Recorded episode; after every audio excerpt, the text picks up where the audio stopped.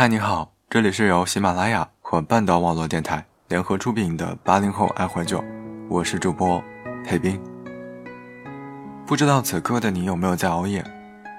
知道熬夜伤身体，但真的不想早睡。在微博上看到一条热搜，是人民网的记者采访这一代九零后有没有看体检报告。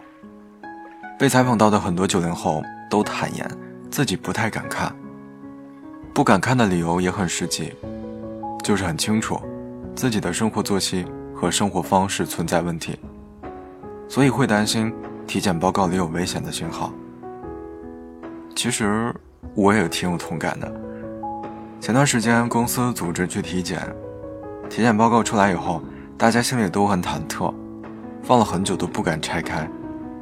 后来是医院医生打电话来回访，有一个同事才知道。那份他不敢拆开的体检报告里，有九项指标都异常。虽然那九项指标都不是什么特别危险的信号，但在电话里，医生还是很直接的告诉他，劳累和饮食不规律是造成指标异常的主要因素。虽然现在问题还不是很严重，但已经需要引起注意了。当时同事还开玩笑，他说：“真划算。”几百块钱就查出了这么多的问题。我发现很多和我年龄差不多的年轻人，在生活上都好像不太规律。拿我来说吧，十二点睡觉已经算是早睡了，正常的时候都会熬到两三点，有时候是写稿子，有时候是玩手机，有时候是追剧，不知不觉就已经很晚了。当然，也知道熬夜伤身体，但好像真的很忙。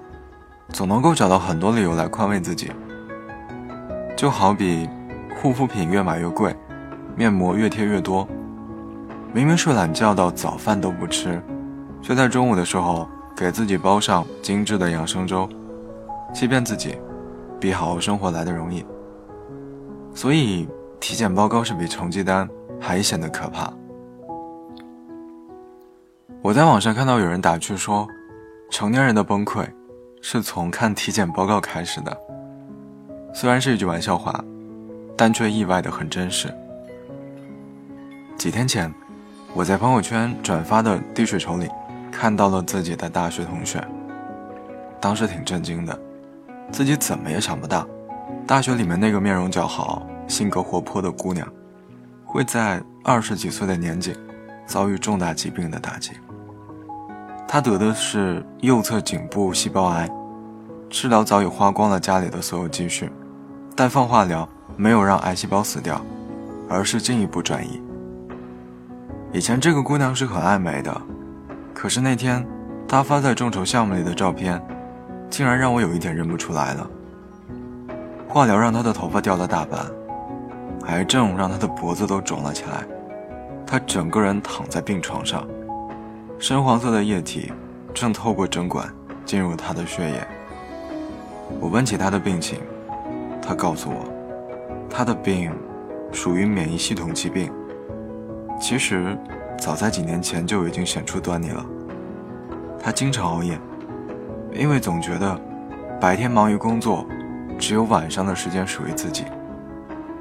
连续晚睡早起的生活，最初让他得了偏头疼的毛病。后来一点一点的加重，再到后来，就变成了癌。以前总觉得自己还很年轻，熬几次夜，喝几场酒都没有什么大不了的。但谁都没有发现，那些我们看起来不太严重的坏习惯，累积下来，真的会给我们最致命的打击。我真的都觉得好好爱自己，比做任何事情都重要。在网上看到一则癌症率统计，统计结果显示，恶性肿瘤已经呈现出年轻化的趋势，二三十岁的年轻人患癌的几率大大的提高。总以为疾病和死亡离我们九零后群体还很远很远，但却没有想到，那些我们以为的健康，已经在坏的生活习惯里悄悄的离开了。九二年出生的张一山，已经很多次在拍戏的过程中。胃痛到不得不终止工作。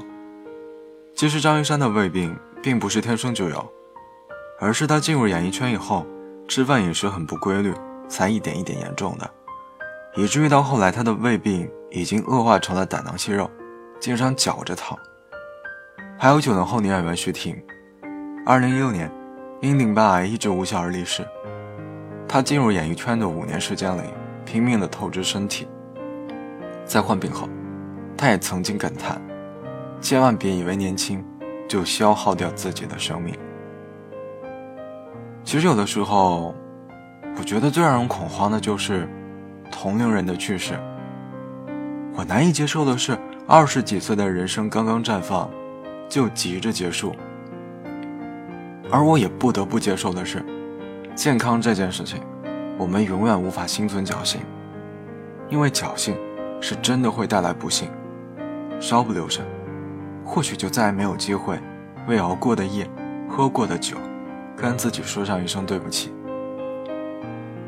体检报告不可怕，可怕的是你自己都不相信透支以后的身体会有奇迹，所以。我希望我们都可以做到，按时吃饭，早点睡觉，规律作息，别走极端，好好爱自己，真的比任何事情都要重要。这里是八零后爱怀旧，我是魏斌，我们下周末不见不散。放着谁的歌曲，是怎样的心情？能不能说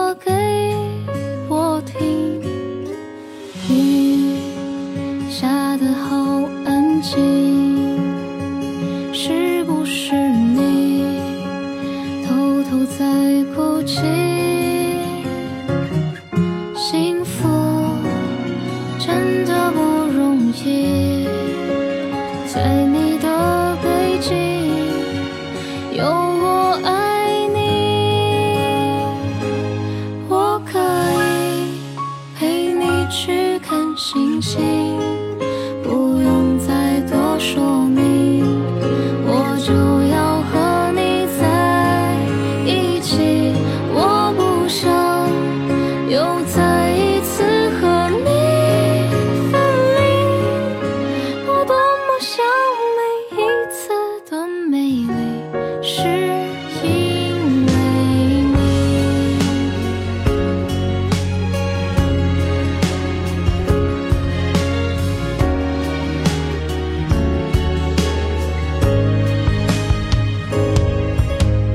you.